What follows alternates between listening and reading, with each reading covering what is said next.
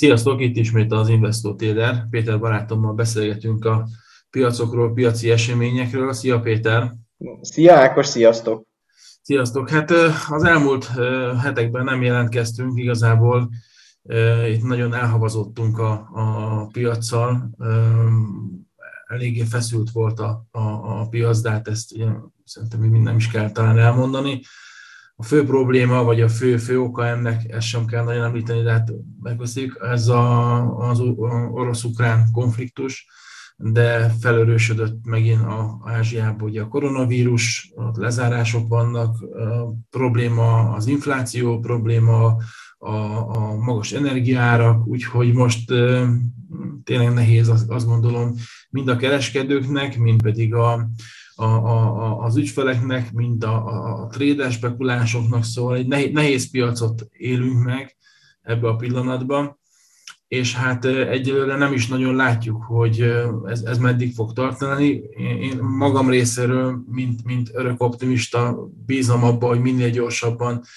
ezek a, ezek a, a problémák, ezek a felhők elmennek a fejünk fölött, de hát szemmel láthatóan a piac talán berendezkedett arra, hogy hogy, hogy ilyen események vannak, és, és, és azt látom, az elmúlt egy-két hétben, egy hónapban ez, ez szerintem nagyon felerősödött ez a hektikusága a piacnak. Olyan, mint egy, és, és nem akarok így senkit megbántani, csak így a, a le nem is biztos, hogy jó a hasonlat, mint egy ilyen kis antilopcsorda, aki egy zörejre azonnal megijed, majd hogyha az zörej eltűnik, akkor azonnal megint, megint mindenki boldog nagyon nehéz így kereskedni, és nem, ugye, nem is a mentegetőzés miatt említjük ezt meg, csak nagyon nehéz, hogy, hogy 300, 400, 500 pontokkal arrébb csúszik egy-egy nap gyakorlatilag az indexek, vagy ha megnézzük a forintot, az, az szintén nagyon érdekesen mozgott, de hát ezekről mind beszélgetünk, szóval ilyen piac van most. Hogy látod Péter, te mik a, mik a tapasztalataid? Hát szerintem jól összefoglaltad a problémákat, tényleg csak gyors felsorolás jelleggel. Alapvetően megindult a Fednek a kamatemelése, ugye ez eleve egy ilyen nagy borzolás a piacon, vagy, vagy egy ilyen fel, felbojdulás a piacon. És hát amiket elmondtál, azok mind, mind benne vannak ugye a pakliban, az orosz-ukrán konfliktus, a háború, én azt gondolom, hogy ennek kapcsán ugye felörösödött az a fajta infláció, amit, amit már előtte is láttunk, ugye hát ezt előtte is néztük, és mi is, mi is még jóval korábban beszélgettünk az inflációs adatokról, amik kezdtek hát már tavalyi év végén is elszabadulni, elég magasak voltak, már dollár alapon is. A, a, a, a forint alapú infláció úgy szintén, és ugye a háború elszabadulásával itt tulajdonképpen az energiaárak, illetve az élelmiszerárak kezdtek borzasztóan megugrani, meg az összes ilyen nyersanyag, alapanyag ár is úgy szintén. Nyilván ebben is vannak anomáliák, sokan figyelik a, a, az orosz Ural típusú olaj és a Brent közötti rést, spreadet, van, akik ezt kereskedik is, ugye próbálják sok ország kihasználni, ugye lehet hallani, hogy India nagy mennyiségben vásárolt orosz olajat ezen a hát olyan majd 30 dollárral olcsóbb áron, ugye mivel lehet tudni, hogy a Brent hát most 100 dollár körül van, talán már 100 dollár alatt is, vagy az alatti sávba is benézett itt a hét vége felé, a VTI mindenképp 100 dollár alatt van, tehát akkor könnyű kiszámolni, hogy, hogy az uralt olyan 70 dollár körül lehet megvenni, ami hát azért egy szegényebb országnak bizony komoly komoly lehetőség, de hozzáteszem, hogy a magyar országra érkező barátság vezetéken is, ugye ugyanez az Ural, Ural típusú olaj érkezik halombattára, amit a MOL jól lefinomít, és 480 forintos áron adja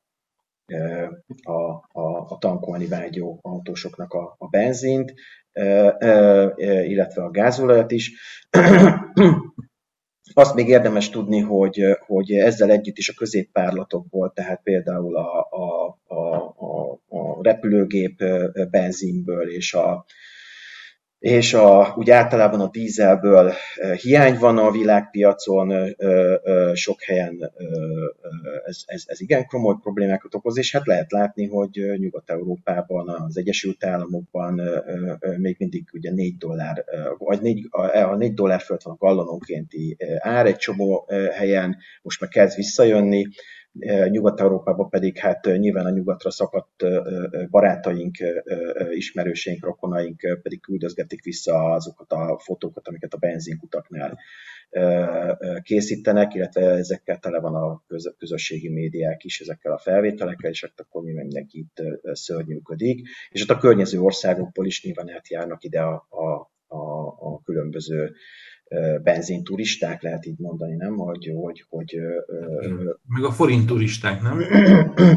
Hát meg a forint turisták. Nyilván ez is, ez is belejátszik. Úgyhogy, úgyhogy hát itt tartunk, és hát ebbe kezd belecsöppenni ugye egy, egy nagyon-nagyon-nagyon durva, vagy felgyorsulónak látszó hozamemelkedés dolog. Úgy néz ki, hogy ma már egy csomó rövid kötvénynek a, a, a ugye inverz,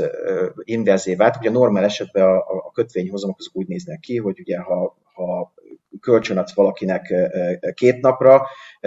akkor más kamatot, akkor vannak kicsi a kockázata, mert, mert két nap alatt nem sok minden történhet, és ugyanígy egy-két évre vagy néhány hónapra, ha adsz kölcsön az á, valamilyen államnak például pénzt, akkor, akkor, akkor általában az évesített hozamok alacsonyabbak. Ugye ez a normális, és hogyha nem tudom, 10 évre, 20 évre, 30 évre adsz kölcsön, illetve Ausztriában ugye van például 100 éves állampapír is, akkor ott, ott, ott értemszerűen magasabb éves hozamokat várnak a, a befektetők. Na ez most megfordult, vagy megfordulni látszott, sokan nézik a 2-7 éves, illetve a 2-10 éves állampapíroknak. Itt, itt általában a, a nagy, nagy országok, itt most elsősorban az Egyesült Államoknak a, a, a, az állampapírjai, ezek a benchmarkok a piacon, ugye ezekben van nagyon-nagyon-nagyon durván sok pénz. De itt megfordultak a hozamok, ez általában a piaci álmoskönyv szerint nem jelent semmi jót, de hát nyilván nem úgy is kezd kialakulni egy ilyen tökéletes vihar. Nagyon jó, hogy megemlítetted a kínai a bevezetőd vagy a felvezetőben a kínai eseményeket. Kínában már egyébként tavaly év végén is, szerintem erről is beszélgettünk, korábban kaptunk rengeteg rossz hírt, vagy hát ilyen gyeng, gyengébbnek mutatkozó hírt. Ugye nagyon sokan úgy képzelik el a kínai gazdaságot, hogy ez egy nagyon robusztus, bődületesen erős és, és, és, és és hát nyilván ez így is van, tehát ez a gazdaság persze robusztus és erős, de azért nem szabad elfeledkezni róla, hogy a kínai gazdaság alapvetően a világkereskedelemben érdekelt, és abból robusztus és akkor erős, hogyha a világkereskedelem működik. De hogyha a Covid miatt leáll a világkereskedelem, teszem azt nagyjából két évre, hát nyilván nem teljesen állt le, de, de, de rendszeresen leállt, és utána ennek az újraindítása az, az, az ugye mindig problémát okoz, és most ugye éppen megint Kínában van probléma, ugye a háború hírei helyenként elnyomják, de már vannak, ugye gondolkodnak róla, hogy ez mikor fog ideérni, mert nyilván nem úszhatjuk meg mi se, tehát ugye ha Kínában fölüti a fejét egy új, vagy általában Ázsiában egy új vírus, akkor az nyilván ide is ide fog érni valamikor. Sokan ugye az őszi időpontokat mondják, vagy a nyár végét, őszt mondják, ugye ez logikusnak is tűnik az eddigi tapasztalatok alapján. Úgyhogy, és hát nyilván közben a Shanghai le van zárva, a Shenzhen le van zárva, és, és most más kisebb-nagyobb városokban is lezárások, folyamatos tesztelések vannak, nyilván állnak a kikötők, állnak a gyárak,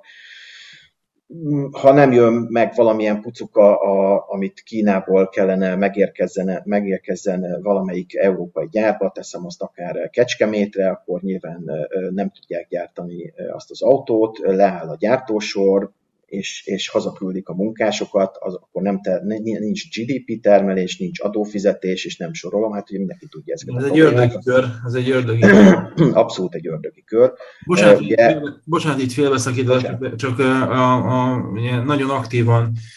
szoktál föltenni a mi Facebook oldalunkra, és visszajelzések alapján egyébként ennek nagyon sokan örülnek, nagyon érdekes kis grafikokat, meg diagramokat, meg, meg piaci észrevételeket, és ott nekem megütötte a, a figyelmemet többek között az, hogy volt egy olyan ábra,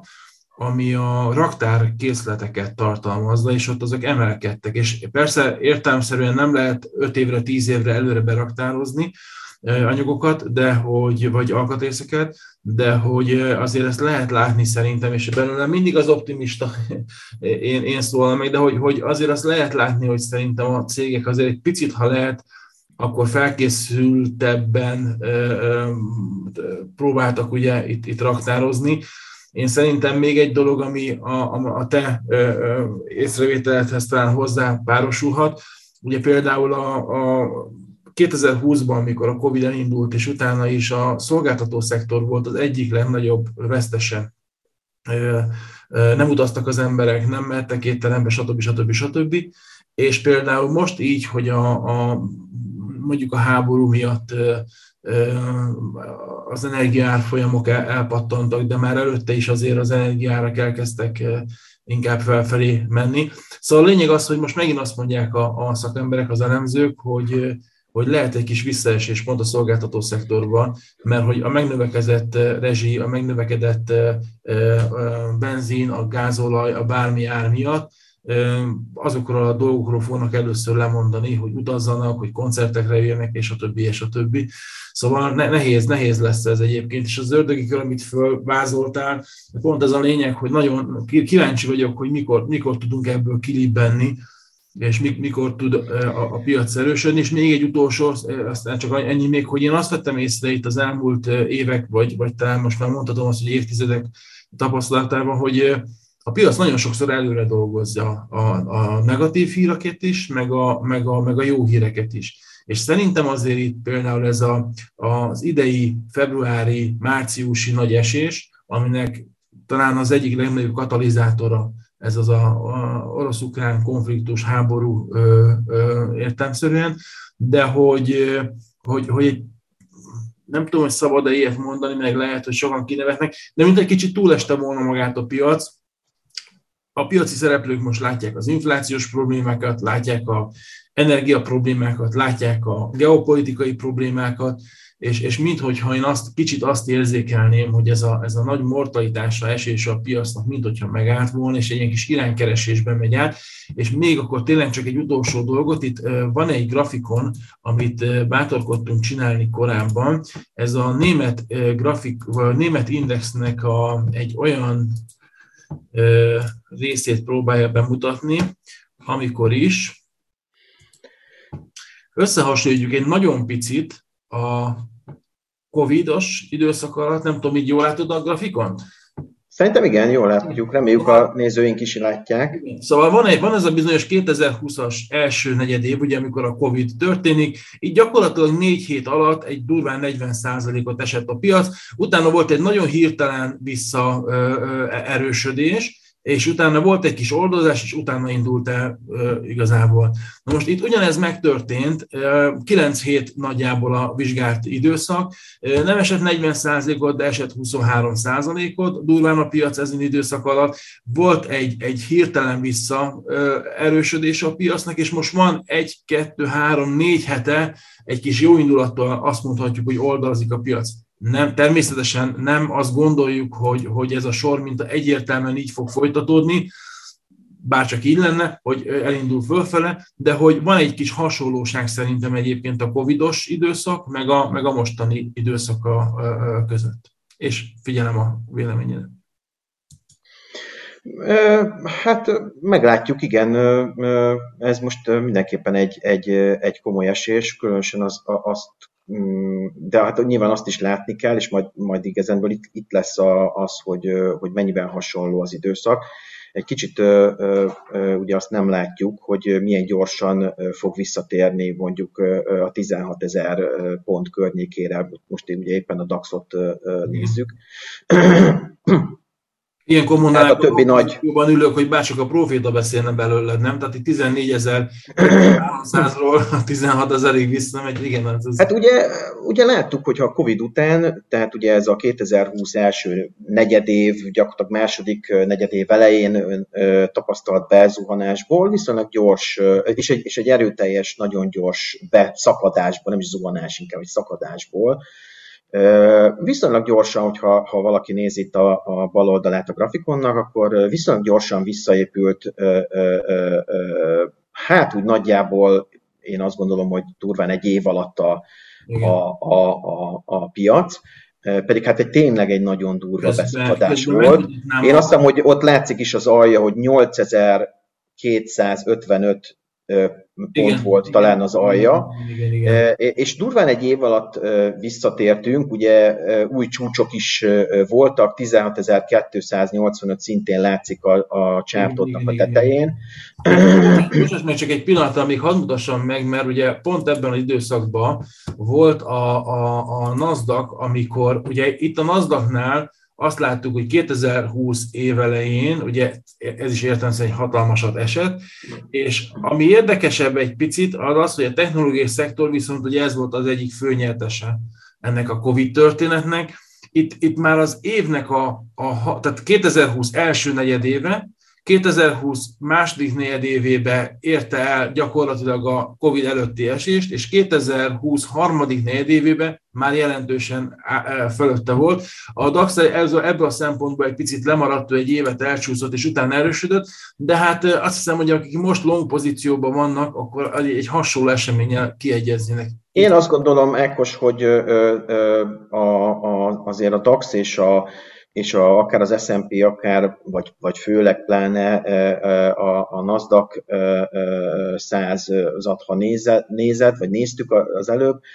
én azt gondolom, hogy ott azért van egy nagy különbség. Általában a, amennyire láttam, vagy lehetett látni, az amerikai papírok gyakorlatilag nagyon gyorsan, még a, még a DAX-nál is gyorsabban visszatértek gyakorlatilag a korábbi szintjükre, és új csúcsokra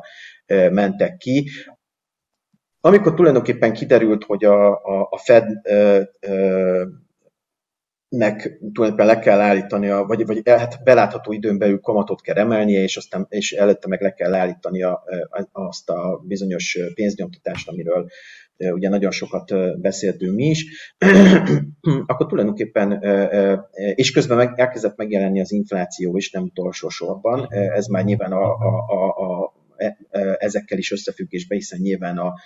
a, a FED kamatemelés, meg annak a mértéke is, meg a, meg a sebessége, gyorsasága is nyilván az, az infláció nagyon erős kitörése miatt volt, vagy, vagy hát most már lehet mondani, hogy múlt idő, mert a FED kamatemelés elindult márciusban, ezt ugye láttuk, tudjuk. Úgyhogy én, én azt gondolom, hogy, hogy, és ugye erre is volt egy csárt fönt, ha emlékszel rá, akik rendszeresen követik a Facebook folyamunkat, hogy felváltva úgy néz ki, hogy a, a részvénypiacok, a nyerő részvénypiacok, mint hogyha az amerikai és a, és a mondjuk az amerikai kívüli fejlett piacoknak a, a, a, a, a részvénypiacai, azok egymást felváltva jók, vagy, vagy, vagy, vagy sikeresek, Igen. és, és, és talán ilyen, ilyen felváltva érdemes befektetni is. Nagyon valószínű, és ugye ezzel nagyon sok befektető, elemző foglalkozik, hogy a, a NASDAQ-nak a, vezető húzó papírjai, ugye ezzel is foglalkoztunk, az nagyjából az a 10-15-20 papír, ami, ami a, a NASDAQ-nak a tetején van, NASDAQ 100-nak a tetején van. Az Amazon, a Google, a Facebook, vagy a Meta. A fang, ezek az, ezek az úgynevezett fang részvényekként ja, is szoktak rájuk hivatkozni, ezek a trillion dollár company bár most már ugye ez is mindig változik, hogy éppen mikor melyik trillion dollár, Ugye itt tehát ezek, ezek azok a cégek, amelyeknek az esését elsősorban számítanak a, a, a befektetők. Nem is véletlen az, hogy sokan kitáraztak a, ezekből a papírjaiból, nem mindből értelemszerűen, ha megnézi valaki Warren Buffettet, ugyanolyan nyugalommal ül az Apple papírjaiban, mint ahogy eddig. Sőt, hát ugye ott van Elon Musk, aki, aki meg, meg egy, egy, egy, egy klasszikus, nem is tudom, ugye, ugye a saját Tesla cége is tulajdonképpen ugye része ennek a, ennek a, ennek a fang csapatnak, nem is tudom, vagy, vagy, vagy hát része szokott lenni, talán a fangnak pont nem, mert, mert most itt a betűszavakat visszanézem, akkor a T betű nincs benne a Tesla, de, de ugye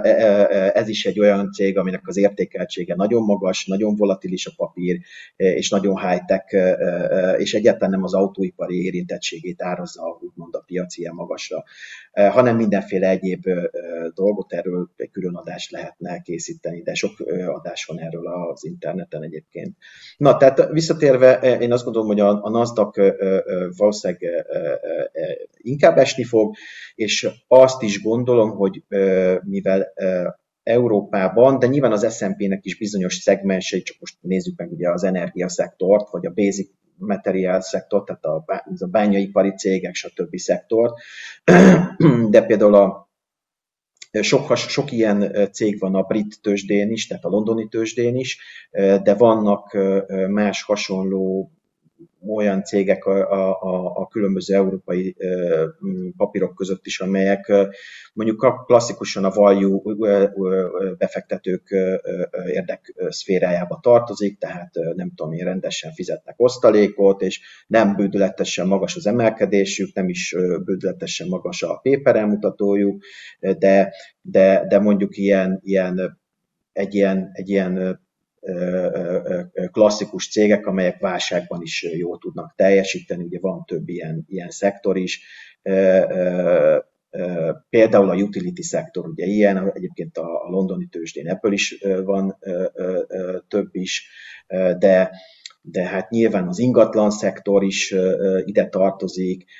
meg, meg, meg nem tudom, a, a, azt szokták mondani, hogy mosószert, hajsampont, meg nem tudom én, élelmiszereket az emberek akkor is vesznek, amikor válság van. Hát majd most ugye azért óvatosan csinyán az élelmiszerekkel, ugye erről még most itt csak a bevezetőben két mondatot mondtunk, de az látszik, hogy egy ilyen tökéletes vihar kezd kialakulni, nem csak a gazdaságban, a kötvénypiacokon, a kínai ingatlanpiacon és a, és a, a, a Európa, nem tudom én, backyardjában lévő háborús konfliktus helyzetében kell nézni a dolgokat, hanem úgy néz ki, hogy amúgy is egy ilyen, élelmiszer, egy ilyen élelmiszer hiányos időszak elé nézünk. Egyrészt azért, mert Oroszország majd nem fog tudni, vagy csak részben fog tudni exportálni, nem fogja tudni elszállítani a Fekete-tengeren a, a háború miatt. Mind a, mind a két ország, tehát mind a két konfliktusban lévő ország alapvetően a Fekete-tengeri kikötőket használja a, a rengeteg gabona elszállítására. Ez, ez, ez valószínűleg most nem, vagy nem annyira fog működni. Az is egy kérdés, hogy, hogy Ukrajnában egyáltalán lesz a lehetőség aratni, meg, meg, meg egyáltalán az árut elszállítani, mindenféle fizetési problémákkal küzd, ugye Oroszország most, hogy levágták gyakorlatilag mindenről, tehát ez is, ez is egy, egy problematikus dolog, szóval nagyon sok olyan, olyan probléma néz, elé néznek elsősorban azok az országok, amelyek klasszikusan nagy mennyiségű gabonát vásárolnak ebből a szek, ezekből a régiókból, amik, amik eddig nem voltak. Ugye tipikusan Egyiptomot, meg még más afrikai ilyen nagy, nagy népességű, ám kevés termőterülettel rendelkező, a népességhez képest tevé, kevés termőterülettel rendelkező országot szoktak ide sorolni. A, más, a tökéletes viharnak a másik eleme pedig az, hogy az amerikai kontinensen, mind egyébként Észak-Amerikában, mind pedig Dél-Amerikában egy ilyen hullám, vagy egy ilyen szokásosnál is nagyobb hullám söpör végig. Pont ma tettem föl egy grafikont, vagy egy ilyen ábrát arról, hogy a Dél-Amerikában ugye ott ellentétes évszak van, a, ott a, a, a, de ott is ugye klasszikusan nagy gabonatermő területek vannak, de ott is a száraz évszak jellemzően májustól szokott beköszönteni, de most úgy néz ki, már április is nagyon száraz, extrém száraznak néz ki mind Argentinában, mind Dél-Brazíliában, Dél-Nyugat-Brazíliában. Ez, ez, ez, ez nagyon problematikus, mert ez a, ez a térség szintén óriási mennyiségű élelmiszert állít elő, a legkülönbözőbb élelmiszereket állítja elő a világ számára nyilván ez nem azt jelenti, hogy nem fog teremni, csak sokkal kevesebb fog teremni. A másik nagy probléma az pedig Észak-Amerikában is kezd előjönni, ez, a, ez pedig a műtrágya probléma. Ugye ma a mai modern mezőgazdaság meg úgy működik, hogyha nem műtrágyázzák a földeket, akkor gyakorlatilag nagyon rossz termések jönnek. Ugyanakkor a műtrágyához viszont földgáz, műtrágy előállításhoz földgázra van szükség, amely, amely viszont ugye hát látjuk, hogy részben a, a, a, a háborús konfliktus miatt, de már ha emlékszik mindenki, már a háború megelőzően is egyébként nagyon drága volt a, a földgáz, vagy, vagy extrém volt. Ugye, ugye emlékszik mindenki, hogy már tavalyi év végén probléma volt, hogy az oroszok szállítanak, szállítanak vagy nem szállítanak Európában, a kínaiak az összes LNG gázt gyakorlatilag fölvásárolták, ezért Európának szinte nem maradt, de, de nem is nagyon vannak LNG kikötők, és így tovább, és így tovább. Tehát ez egy ilyen problematikus helyzet volt, ami fölnyomta a gáznak, a földgáznak az árát. Lényeg a lényeg, hogy, ja, és hogy akkor nem készült el ez ugye ez a Nord Stream 2, kettő vezeték, illetve elkészült, nem, nem, nem állították üzembe, ahogyan arra egyébként a gázpiacnak a szereplői korábban számítottak. Tehát ilyen problémák voltak, tehát a műtrágyára fölment, és nagyon érdekes, hogy az amerikai gazdák egyre inkább kukorica helyett, ami egy műtrágya igényesebb termény, a, a szóját kezdik vetni. De most és ez olcsóbb, mert ahhoz nem kell annyi műtrágya, igen, nem, de ugye egy csomó mindent, meg a, ehhez meg kukorica kell, tehát ugye az állatok, jellemzően az állatok etetéséhez, és itt ugye nagyon nagy mennyiségben használunk, az EU-ban ugye kötelező hozzá kell venni minden üzemanyaghoz, nem is tudom, 10 vagy 15 százalék ilyen bio üzemanyagot, yeah. amitől, ami, ami azt jelenti, hogy a, a kukoricának egy nagyon nagy része az például ebbe megy, vagy ilyen, ilyenbe megy, az olajos növények dettó. Úgyhogy ezt, ezt most akarnak ezen változtatni, de hát nyilván innentől kezdve meg, meg felborul az a, nem tudom én, zöld programja az EU-nak, ami, ami hát már nem is tudom, hogy, hogy most akkor ennek a háborúknak a tükrében egyébként is tartható-e, vagy hogy lesz tartható. Igen, én mindenképpen, minden, én mindenképpen ö, ö, félértés ne essék, szóval én, én azt gondolom, hogy én, én támogatom ezeket a zöld programokat, mert nagyon fontos. Ugye van ez a klasszik mondás, hogy a, a, a bolygónkat azokat gyakorlatilag az unokáinktól kaptuk kölcsön, és a lényeg, hogy, hogy viszont az is, az is biztos ugyanakkor, hogy ezek, a, ezek az energiárfolyam emelkedések, amit te is mondasz, hogy például az üzemanyagból kivonják ezt a bio részt, ezáltal mindenképpen nem zöldebb lesz az a dolog. Ez mérlegelni kell szerintem, tehát nem tudom, én azt hiszem, azt hiszem, hogy ebből a szempontból liberálisabb is vagyok, hogy én, én el tudom fogadni, vagy el tudom, nem, nem tudom, ez mennyi időszakra vonatkozó vezetnék be, de hát ha, ha egyszerűen nem lesz, nem lesz fizetőképes kereslet, nagyon drága lesz az üzemanyag, akkor az megint csak visszaadhat, és akkor itt, itt melyik, melyik ujjamba, melyik kezembe harapjak bele kérdések, és ez nagyon-nagyon bonyolult szerintem, meg nagyon nehéz. Tehát itt úgy gondolom, hogy itt a döntéshozók ugyanúgy, mint a Covid-nál, eh, nincsenek könnyű helyzetbe, eh, biztos, hogy rengeteg modell készül, és hát ugye ebben a modellben rengeteg olyan tényező van, ami, ami ismeretlen, mindentől fogva meg, meg megint csak egy problémás, meglátjuk, meglátjuk. Még egyébként a, a, a szárazságra kitérve, ott eszembe jutott eh, a euró-ausztrál dollárnak a, a grafikonja. Méghozzá azért, mert ott azt lehetett látni, hogy a, az ausztrál dollár valamilyen brutális módon erősödött itt februárban is, hogyha, ha megnézzük. Az Ennek el... főleg egyébként a, a, a nyersanyagárak. Ugye, Ausztrál, ugye két ilyen nagyon fontos nyersanyag deviza van, az egyik az ausztrál dollár, a másik a kanadai dollár. Igen. Mind a kettő jellemzően akkor erős, amikor a, a, a nyersanyagoknak az ára fölment. Különösen azt érdemes figyelembe venni, hogy hogy Ausztrália egyébként nagyon fontos urán bányászati, vagy, vagy urán, ilyen, ilyen uránbányái vannak. A, a nagyon érdekes, erről is tettem fel egyébként korábban grafikont, hogy az Ausztrál tőzsdén nagyon-nagyon sok ilyen kis kisméretű, majdnem, majdnem KKV-nak mondanám, de, de hát azért nyilván a kkv egy picit nagyobb, de, de, de nagyon sok uránbánya cég található. Egyébként a kanadai, Kanadában szintén, és ugye most, hogy a, a, a nyugati világban az, az orosz az oroszok kiesnek, mint, mint, mint, mint urán szám, szállítók, ezért itt, itt, itt, itt, itt egyértelmű, hogy kinek van pálya. Plusz, hát ugye ne felejtsük el, hogy ebben a nagy vitában, ugye, hogy a zöld, zöldnek tekinthető az urán, például Európában többek között, Hát most úgy néz ki, hogy az, az urán is zöld lesz, tehát ez azt jelenti, hogy, hogy zöld utat kaphatnak olyan beruházások is akár,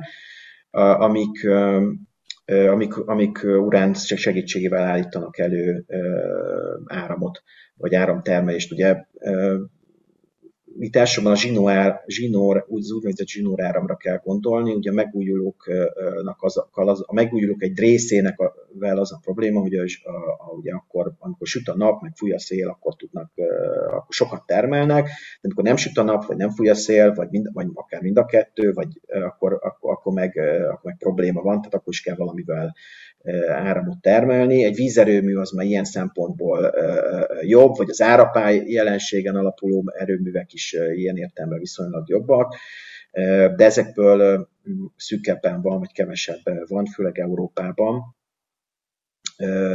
Úgyhogy az atomerőművek ilyen szempontból ideálisak a, erre a célra. Hát nyilván az atomerőművekkel más problémák vannak, ugye ez Fukushima után többek között tudjuk. Igen, igen. Bár a Fukushima az egy, az szerintem egy speciális, az, ezek az erőmű balesetek alapvetően mindegyik valamilyen értelemben speciális volt, de hát nyilván minden erőműnek megvan a maga specialitása, mm, úgyhogy hmm. például Franciaországban rengeteg ilyen van, Franciaország termelésének, is tudom, a 80 plusz százaléka az atomerőműből megy, és nagyon sok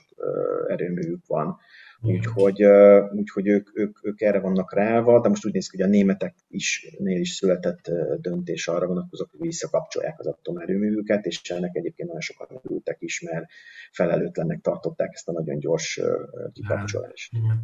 Még az ausztrál dollárhoz két gondolat ez három, bocsánat. Az egyik ilyen kis peki gondolat, hogy azért ez egy elég markáns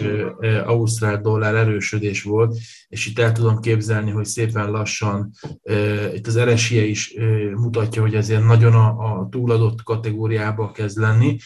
Ha nézzük hetes csártba, itt is azért jól lehet látni, hogy, hogy hát régen nem járt ezen a, a, a, az árszinten a, a, az ausztrál dollár. És a lényeg, amit akarok mondani, tehát az egyik, hogy a speki miatt esetleg érdemes gondolkodni azon szerintem, hogy, hogy itt fordulhat, és lehet egy pici ausztrál dollár gyengülés. Ugyanakkor bejött múlt héten, tehát múlt héten volt az a hír, hogy a, hogy ők is teret engednek ilyen feltételes módban, de hogy esetleg ők is kamatot emelhetnek, ez mondjuk pont erősíthetné egyébként az ausztrál dollárt. Ugyanakkor a, pont ebben a hírben volt, hogy a, mivel a Fed elkezdett a szigorodó pályára lépni, és most ugye májusban lesz a következő fedülés, ahol most már 50 bázispontos kamatot jósolnak, Szóval, hogy az ausztrálok azt mondták, hogy hát ha a Fed ennek errefelé megy, akkor a valószínű a többi nagy jegybank is errefelé fog menni, de akkor én felhívnám a figyelmet ugye az európaira, aki, ahol ugye nulla kamat van. Tehát, de hogyha az Európában is esetleg lenne egy kis kamatemelés,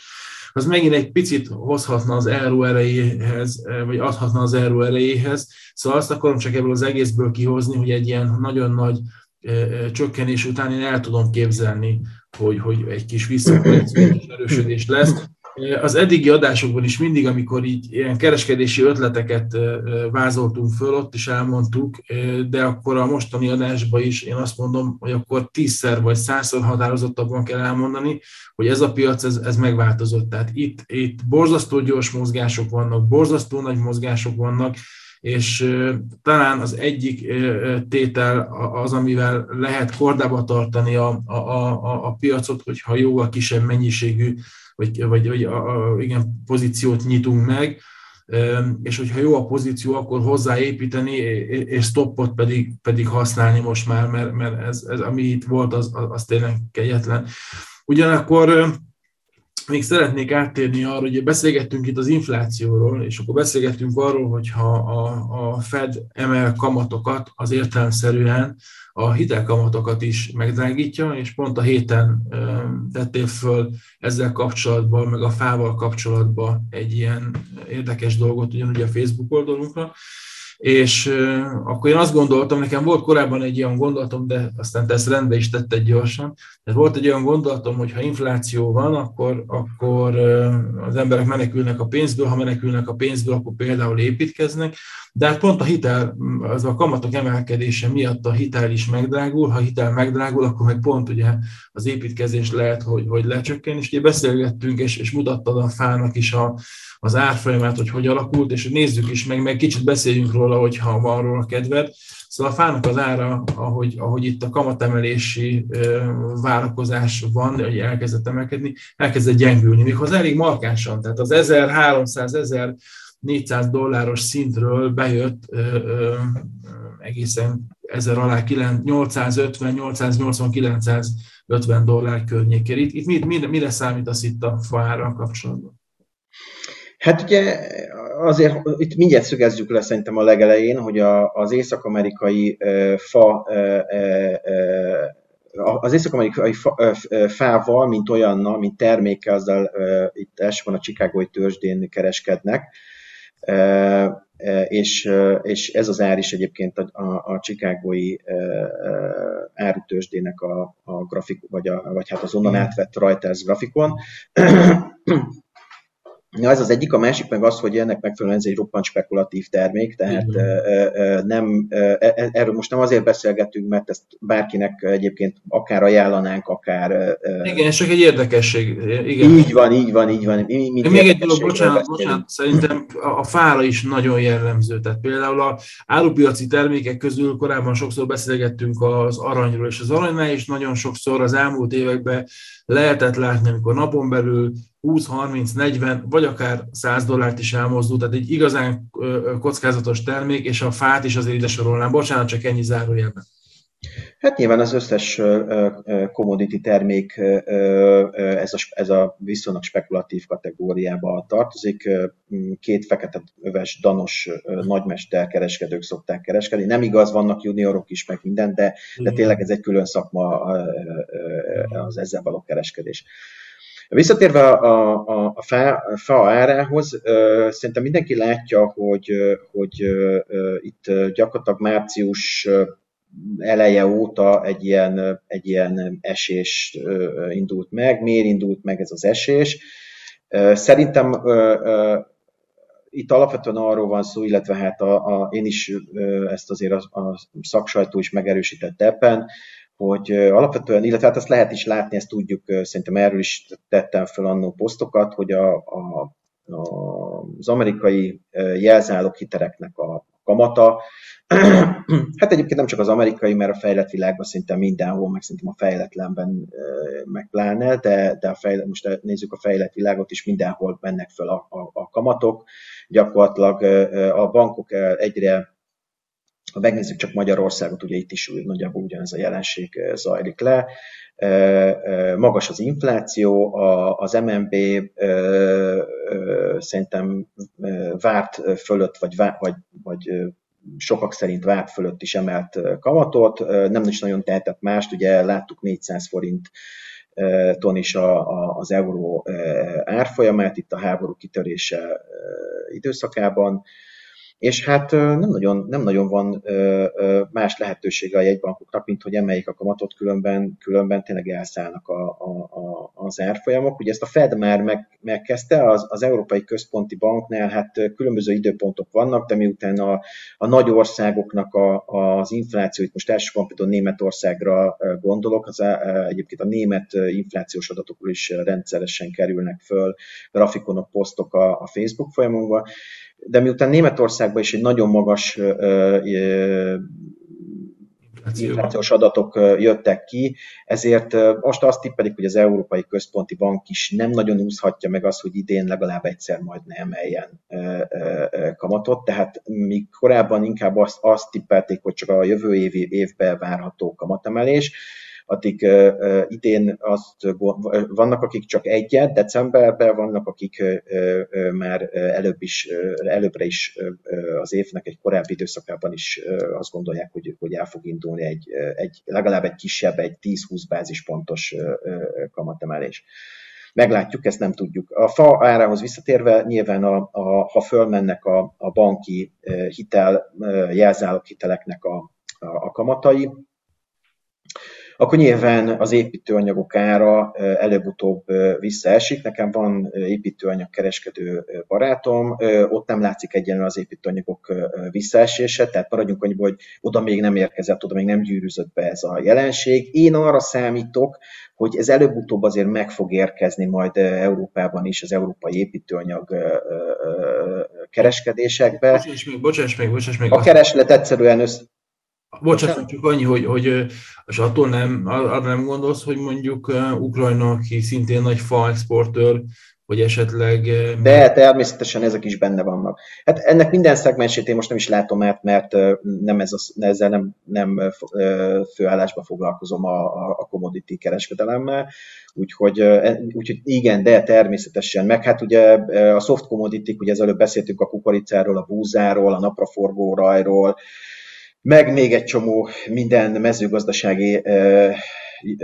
terményről, ami, ami egyébként Ukrajnából érkezik. Ukrajnának ez az egyik legnagyobb specialitása, és természetesen a fa is egyébként ide tartozik, a faanyag is ide tartozik, tehát nyilván ez, ez, ez az egyik oldala a, a történetnek, a másik oldalon van, van a kereslet, az, az pedig általában azt mondja, vagy a, vagy a, a főszabály az az, hogy ha mennek föl a kamatok, a banki kamatok mennek föl, akkor, akkor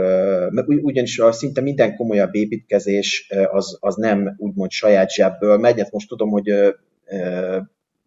van, van, aki a, van, aki, van, akinél ez így van, de, de, de, de azért a legtöbb építkezékre ez, ezek banki hitelekből mennek. Mm. Még, még a vállalkozások esetében is, és magánszemélyek esetében is. Igen. Igen. És, és hát nyilván, hogyha ezeknek nagyon megnő a, a kamata, én, én azt is megkockáztatom, de ez csak az én személyes véleményem, ha bár mm,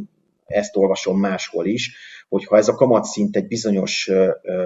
szint fölé kerül, akkor gyakorlatilag ez a kitermelhetetlen kategória, és, és egy ilyen crashbe viheti át az egész ingatlan szektort. Egyébként Amerikában pont ma tettem föl erről is egy cikket, hogy az egyik vezető, a Market Watch, az, ami, a, ami az egyik vezető ilyen Wall Street-i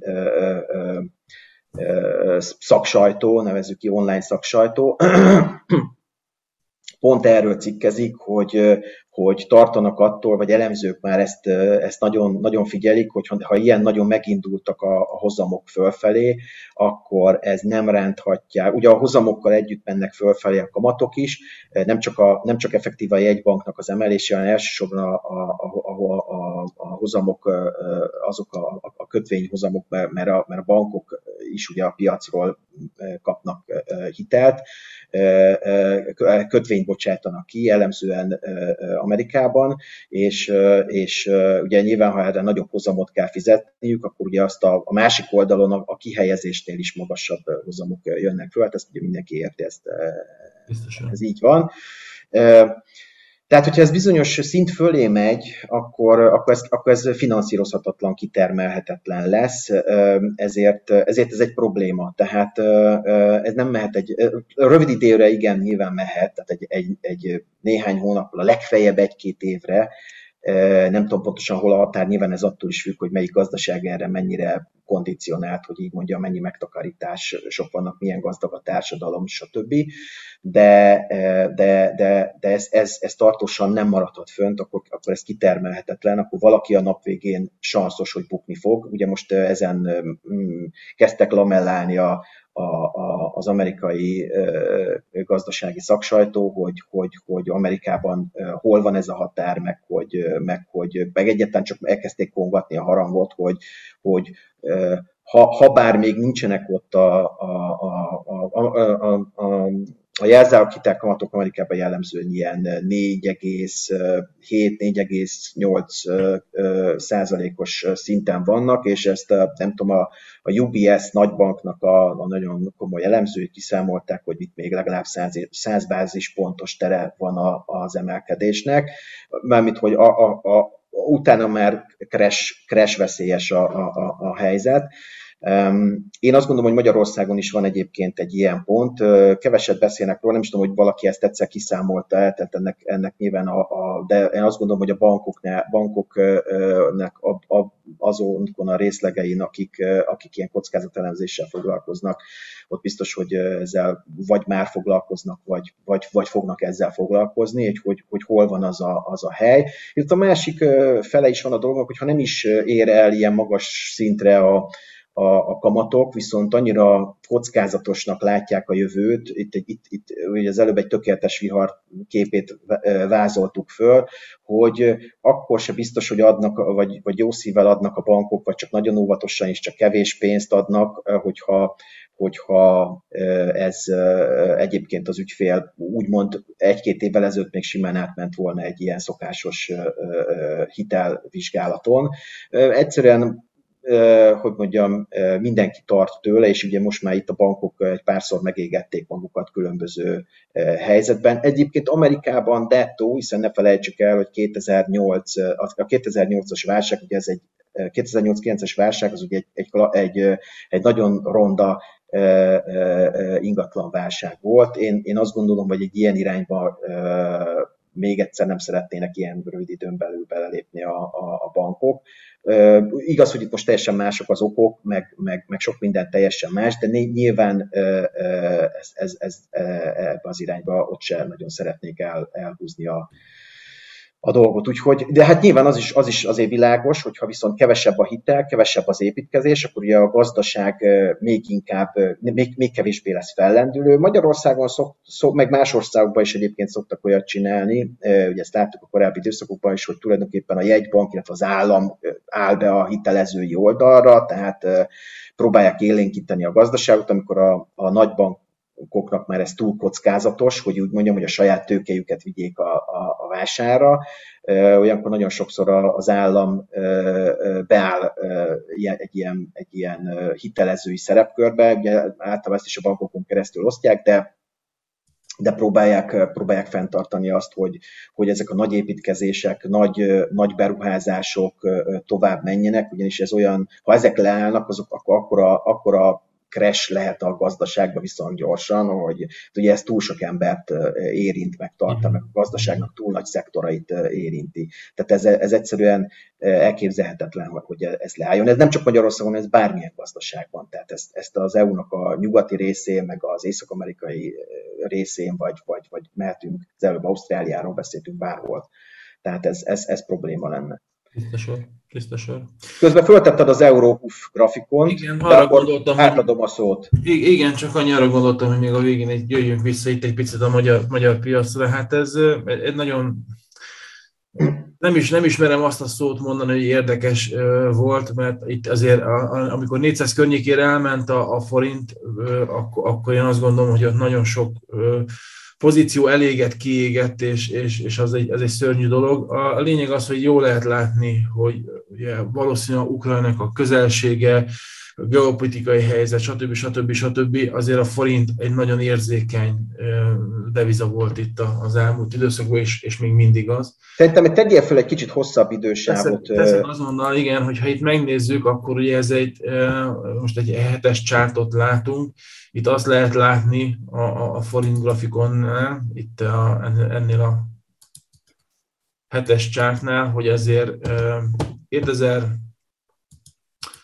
2020 környékén, 2020-21 környékén láttunk egy nagyon érdekes mozgás, gyakorlatilag nagyjából ott az a 345 körüli szint volt az alja, nagyjából most itt nagyon elnagyolva mondom, ilyen 360 környéke volt a teteje, aztán 2021 harmadik negyedévét, vagy 2021 harmadik negyedévétől volt egy, egy erősebb erő erősödés, vagy forint gyengülés, igazából ott 370 forint környékéig szambázott el a, a forint, és akkor itt volt, e, tessék? Ja, volt, volt, volt ez év elején egy, egy, egy kis megnyugvás, volt egy kis forint erősödés, 352-355 környékére bejött, és akkor itt hirtelen, hát gyakorlatilag négy hét alatt, most itt ezt az időszakot vizsgáljuk, amikor ennek az első része az mondjuk a február elejé, tehát a február nagyjából 11-es időszak, és a, a, a, a másik pedig a, a március, más, március 11-e időszak, tehát nagyjából egy hónap alatt, négy hét alatt 47 forintot, 11 százalékot, majdnem 12 százalékot gyengült a, a, a forint az euróval szemben, ez nagyon markáns. Tehát itt, hogyha, és ugye általában a deviza pozíciók, azok, azok extrémebb kockázatú pozíciók, Szóval itt, itt, itt nagyon-nagyon kegyetlen volt a, ennek az utolsó része, az utolsó egy hét, amikor, amikor felszaladt gyakorlatilag 400-ig a forint. Onnantól van egy kis megnyugvás, lehet látni, hogy pár héten keresztül a forint így magára talált, megtörténtek a választások, a választások után hétfő hajnalban még valami kis forint stabilitás volt, aztán utána megint elkezdett gyengülni a, forintnak az árfolyama. Meglátjuk, hogy itt a következő időszakokban merre felé fog menni. Nekem van egy olyan gondolatom, és a Orbán Viktor miniszterelnök úrnak a, a sajtótájékoztatóján volt, vagy legalábbis megint én akartam kilani, mint hogyha valami olyasmi lenne, hogy ezért mi az Európai Unióval szeretnénk jóba lenni, és nekem van egy olyan gondolatom, hogy előbb-utóbb itt valamilyen megállapodás, vagy megegyezés, vagy annak a törekvése lesz, és szerintem én a forintban egy kis erősödésre számítok. Én azt gondolom, nagyon nem szeretnék számokat mondani, mert, mert nagyon távol áll tőlem, de én a, a, a, arra gondolok, hogy az 50 napos mozgóátok környékére talán egy picit jobban is, is a forint tud erősödni. Természetesen nagyon határozottan állítjuk, hogy, hogy ez egy nagyon kockázatos termék, nagyon, nagyon komoly dobálózás mehet itt a, a, a forintnál, de, de valamiért nekem az érzésem az, hogy ez a, ez a 380 körüli szint, ameddig itt a, a múlt héten elgyengült a, a, a forint az euróval szembe, itt pénteken már volt egy, egy kis forint erősödés, egy pár forintos forint erősödés, Szóval nekem valahogy az az érzésem, hogy ez a jövő héten vagy a következő hetekben folytatódhat. Természetesen ez nem azt jelenti, hogy 3-4-5 nap alatt lejön mondjuk 365-ig, és, és nincsen, nincsen semmiféle ilyen cikcak mozgás bőven el tudom képzelni azt is, hogy először visszagyengül a 380-as szint, és utána fog lejönni. A lényeg az, hogy összességében egy kis forint erősödésre számítanék a, a, a piacon. De hogy látod ezt a forintot? Igen, hát mi, amiket elmondtál, azok, az, az, az, azokkal mindén is többé-kevésbé egyetértek. Azért azt érdemes megnézni, hogy, hogy e, ez most egy nagyon egy, megint csak egy ilyen dupla fekete öves pálya, ez a mostani forint, ez az egyik mondásom. A másik mondásom az az, valahol valamelyik gazdaságpolitikusnak a, a most interjújában, vagy hallottam, vagy olvastam valahol, ezt most nem tudom pontosan visszaidézni, de egyébként csak azért hoztam föl, mert a csáton is olyan szembetűnő, hogy még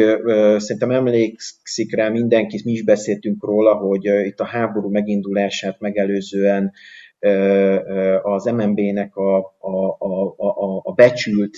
cél árfolyama, vagy nem is tudom, hogy ez a folyosó, inkább úgy mondanám, amiben a forintot szerette volna tudni, vagy, vagy és nyilván ott is volt nagyjából, mert az MNB-nek erre minden lehetősége megvolt, hogy ott is tartsa körülbelül a forintot. Azaz a, valahol az a 370-es szint volt a teteje, vagy ilyen 368-370 környéke volt, az alsó szintje pedig valahol olyan 352-nél körülbelül, ahol most az a szaggatott piros alsó mhm. vonal be van jelölve volt. Most nagyon látszik, hogy ott, ahol elindult a háború, a, a, ennek a sávnak az alja, és ugye ez most ugye láttuk is ezt az elmúlt időszakban, tehát ugye itt most már volt egy visszaerő, ugye a 400-as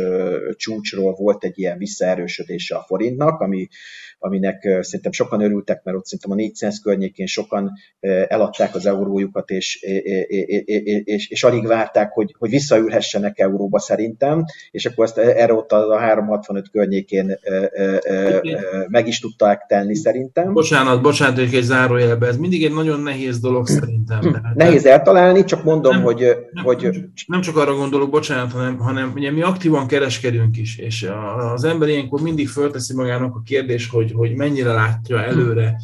mennyire egyértelműek a jelek, és, és nem tudom, másoknak a nevében nem beszélnek, a magam nevében beszélek. Nem lát, nem, nincs berajzolva, de, de technikai elemzést, ha megnézed, ott van egy ilyen háromszög alakzat, amiből fölfelé kitört a, a most, igen, ugye látjuk, akarom, látjuk. Igen, csak, ezt, én csak azt akarom mondani, hogy volt, egy, volt a forintnak a pár napja, ez a pár nap, ez a 2022 mondjuk március 3, következő nap ugye március 4-e, és az ominózus március 7-e, ugye ez egy hétfő volt, amikor a forint ugye egy óriási gyengült itt biztos vagyok benne, hogy nagyon sok ö, olyan pozis volt, ami, ami egyszerűen eléget, és ilyenkor, amikor nem tudnak tartani a pozíciókat, akkor gyakorlatilag egy kényszer likvidálás van, tehát azért ment föl ennyire, mert ezeket a pozíciókat, ezeket a short pozíciókat, vételi pozíciókkal kell lezárni. De, és azt, csak arra akartam fölhívni a figyelmet, hogy azért ez egy szörnyű dolog ám, akinek itt valahol a 390 körüli szinten 390-95 körüli szinten elég a pozíciója, majd a következő két napban meg azt látja, hogy gyakorlatilag visszaerősödött 376 3, igen? Ákos, szabadat ne feled, csak azt annyit akarok fölni a figyelmet, hogy szerintem a, a, a magyar emberek többségének nem short pozíciói vannak a, a, az euró forintra vonatkozóan, hanem vesznek Euró. a, eurót a bank, vagy a bankjukba, vagy vagy, vagy váltóhelyen, vagy nem tudom, tehát azt mindenki maga dönti el, hogy hol, meg milyen, tehát vagy fizikai formában is megveszik, vagy csak a bankszámlájukra, és, és, és aztán ugyanezt meg eladják, vagy visszaváltják forintra, és aztán vice versa, és ez, ez, egy, ez egy nagy magyar népi játék, ezt mindenki űzi az egész ország. Hát nem azt mondom, hogy az egész ország, de akinek van valami pénze, az, az, az ebből igyekszik pénzt csinálni, mert ez az a dolog, amit nagyjából az átlagember is követni tud. Az, ez a, az a short pozíció, amit te mondasz, az, az, az én tökre egyetértek, de azok, a, azok mondjuk a, a, a, a broker cégeknek, ami, ami nyilván az investó is ilyen, nek vannak ilyen ügyfelei, akik, akik adott esetben short, short pozícióban ültek, és hát azt, azt annak egyébként már nyilván sokkal korábban ki kellett volna stoppolódni, vagy le kellett volna zárni ezeket a pozíciókat, de, de ha nem történt ez meg, akár technikai, akár broker vagy ügyfél hiba miatt, vagy akár rossz döntés miatt, most akkor így mondom, akkor ott nyilván az, az történt, amit te is elmondtál. Én csak azt mondom, hogy, hogy a legtöbb ember az, az váltja, és amikor már úgy 400 volt, akkor már azért lehetett érezni, hogy ez egy olyan lélektani pont, aminél ott, ott, már, ott, már, ott, már, ott már nagyon, nagyon dur, ráadásul választások előtt voltunk, tehát az már nagyon fájt az MNB-nek is, meg a kormánynak is, meg mindenkinek lehetett tudni, hogy valami fog történni. Nyilván ennek ellenére van egy kockázat annak is, hogy, hogy ha az oroszok nem tudom, atomfegyvert vetnek be, vagy nem tudom, valami még durva, nem tudom, nem tudom, mit csinálnak, akkor lehet, hogy ez még ment volna följebb is. Ha nagyobb szankciókat szavaznak meg, és egyről az olaj embargóról döntenek, akkor valószínűleg akkor is ment volna ez, még lehet, hogy 410-ig is, de szerencsére nem történt ez meg egyik sem, és így vissza tudott korrigálni, és utána pedig hát egy ilyen háromszög vagy zászlólagzatot, ha valaki felrajzol erre a csátra, akkor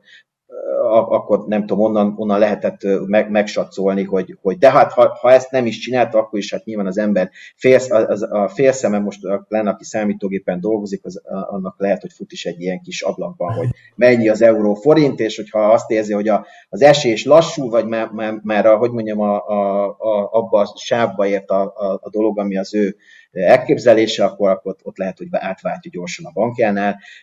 és akkor megint, megint longba helyezkedik, hogy így mondjam, euró longba, és, és, és ezt, ezt elég sokan játszák, vagy űzik. Mert... Lehet látni, hogy, bocsánat, még egy mondat, lehet látni, hogy, hogy valahol az a 365 környékén van most jelenleg a, annak az MNB színnek valószínűleg az alja, ami, amin, amin, amin túl már nem nagyon tud a jelen kamat és makrokörnyezet tehát figyelembe véve erősödni a forint, illetve ez, és ezt, ezt hallottam, mondom, egy ilyen elemzésben, vagy egy ilyen elemzőtől, és nem tudom megmondani, hogy pontosan kitől, hogy valószínűleg 400 forint környékéig simán visszaengedni a, a jegybank a, a, ha, ha úgy alakul a dolog, simán visszaengedni. Úgy azt a, valahogy abból vezették le ezt, vagy onnan volt ez a beszélgetés, hogy a jegybank a jegybanki valuta tartalékait mikor kezdenie komolyabban bedobni és égetni ezt. Erre mondták azt, hogy most egyszerűen annyira volatilis a 400 és ebbe a 365 közötti sávba a, a dolog, hogy egyszerűen ha, ha elégetnék az összes devizatartalékokat se tudnák nagyon lejjebb szorítani, vagy csak nagyon ideiglenesen, aztán ugyanúgy visszamenne, és akkor ott lennénk tartalék nélkül letoltgatjával. Egyértelmű, egyértelmű. Tehát valószínűleg ezt csak 400 fölött vetnék be, vagy a né, nem tudom, 395-400 környékén vetnék be, és valószínűleg onnan akkor vissza tudnák hozni, de az a fölött nem érdemes. Tisztasan, tisztasan, tisztasan.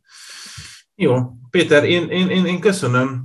és köszönöm a kedves nézőknek is, hogy akik hallgatnak minket majd itt a, a, a podcast adásban, hogy figyelemmel kísértek minket. Az adásban többször hivatkoztunk arra, hogy van egy, egy, egy Facebook oldalunk, a, a, amiben azért nagyon aktívan, főleg Péter, te teszel föl nekünk, és ezért nagyon hálás vagyok. Teszel föl sok érdekes grafikon, sok érdekes cikket, ami, ami segíthet a, a, a mindennapi kereskedésben. És itt javaslom is nektek egyébként, ez az Investo Intelligens stratégiák az oldalunk, és javaslom is nektek, hogy esetleg nézzétek meg, vagy hogyha vannak cikkek, amiben szeretnétek kommenteket hozzáfűzni, megkérdezni, akkor, akkor próbálom minél gyorsabban válaszolni erre, vagy hogyha van valamilyen téma, amiről szívesen hallgatnátok, akkor, akkor ebben nyugodtan meg lehet írni nekünk. Péter, nagyon köszönöm az idődet, meg, a, meg az, hogy velünk voltál. Egy, egy nagyon gyors kérdés, csak itt a jövő hétre, vagy a következő egy-két hétre vársz egy kis megnyugvást a piacon? Hát én azt gondolom, hogy forintban talán visszatérhet az erősödés. Ugye szerintem Magyarországon most mindenki azt várja, hogy megalakuljon az új parlament, az új kormány, kik lesznek benne, kik nem lesznek benne. Ugye itt van egy ilyen, ez az előbb említett kormányfői nemzetközi sajtótájékoztatón is ugye elhangzott ez a kiskereskedelmi lánc témakör, ami most nagyon szerintem izgatja a, a befektetők, a sajtó figyelmét is. Volt, így van. Ez például lehet egy ütközési pont az EU-val, és főleg Németországgal, hiszen ne felejtsük, hogy ezeknek a láncoknak a talán az Osant kivételével mindegyik német, Igen. úgyhogy ö, ö, ö, tehát az Osan meg francia, ha, ha Macron elnököt megválasztják, akit most két, két százalék ponttal vezet Löpen előtt, a mai majd, vagy ma láttam egy ilyen, egy ilyen összehasonlítást, tehát gyakorlatilag fejfej mellett van a két csúcsjelölt, Meglátjuk, hogy ott is mi lesz, de, de nyilván a franciák szerintem sem Macron, sem Löpen nem örülne annak, azosan kiszorítanák bárhol Európában, Igen. az EU belül. Úgyhogy, úgyhogy, úgyhogy meglátjuk, hogy mi lesz ezzel a kiskár dologgal, meglátjuk, hogy, hogy megérkezik-e, ugye egy levelet vár a magyar kormány a Brüsszeltől, ugye itt, itt az új eljárásokkal kapcsolatosan, amiről szintén sokat sajtóztak. Tehát ezek mind-mind-mind befolyásolják majd azt, hogy itt a következő napokban a, akár a BUX, akár pedig pedig, amiről, amiről most nem is beszéltünk igazándiból, pedig az OTP-ről bőven lenne még mit beszélni, és a Morról is szerintem, meg a Richterről is, ez őket nagyon érint, nagyon érint, így, így van, így van, ezt akar, ide azt akartam mondani, hogy de hát majd a jövő héten sor kerítünk rá. Én ezzel, ezzel együtt is azért optimista vagyok, tehát én szeretném azt hinni, hogy mind a, a forintba benne lehet akár a jövő hétre egy, egy erősödés, akár a buxba is visszatérhet egy korrekció, meglátjuk, hogy milyen hírek vannak, szerintem most abszolút a hírek vezér vezérlik a, a, a piacokat, és, és, és, és ebbe az irányba megyünk. Biztos Jövő héten szerintem szintén jelentkezünk, és köszönöm szépen, hogy mindenkinek, hogy meghallgatott, megnézett minket. Így van, én is nagyon szépen köszönöm, Péter, még egyszer szia! Kedves nézőink, hallgatóink, köszönjük a figyelmeteket! Sziasztok, köszönöm szépen, szia Ákos! Köszönöm, sziasztok!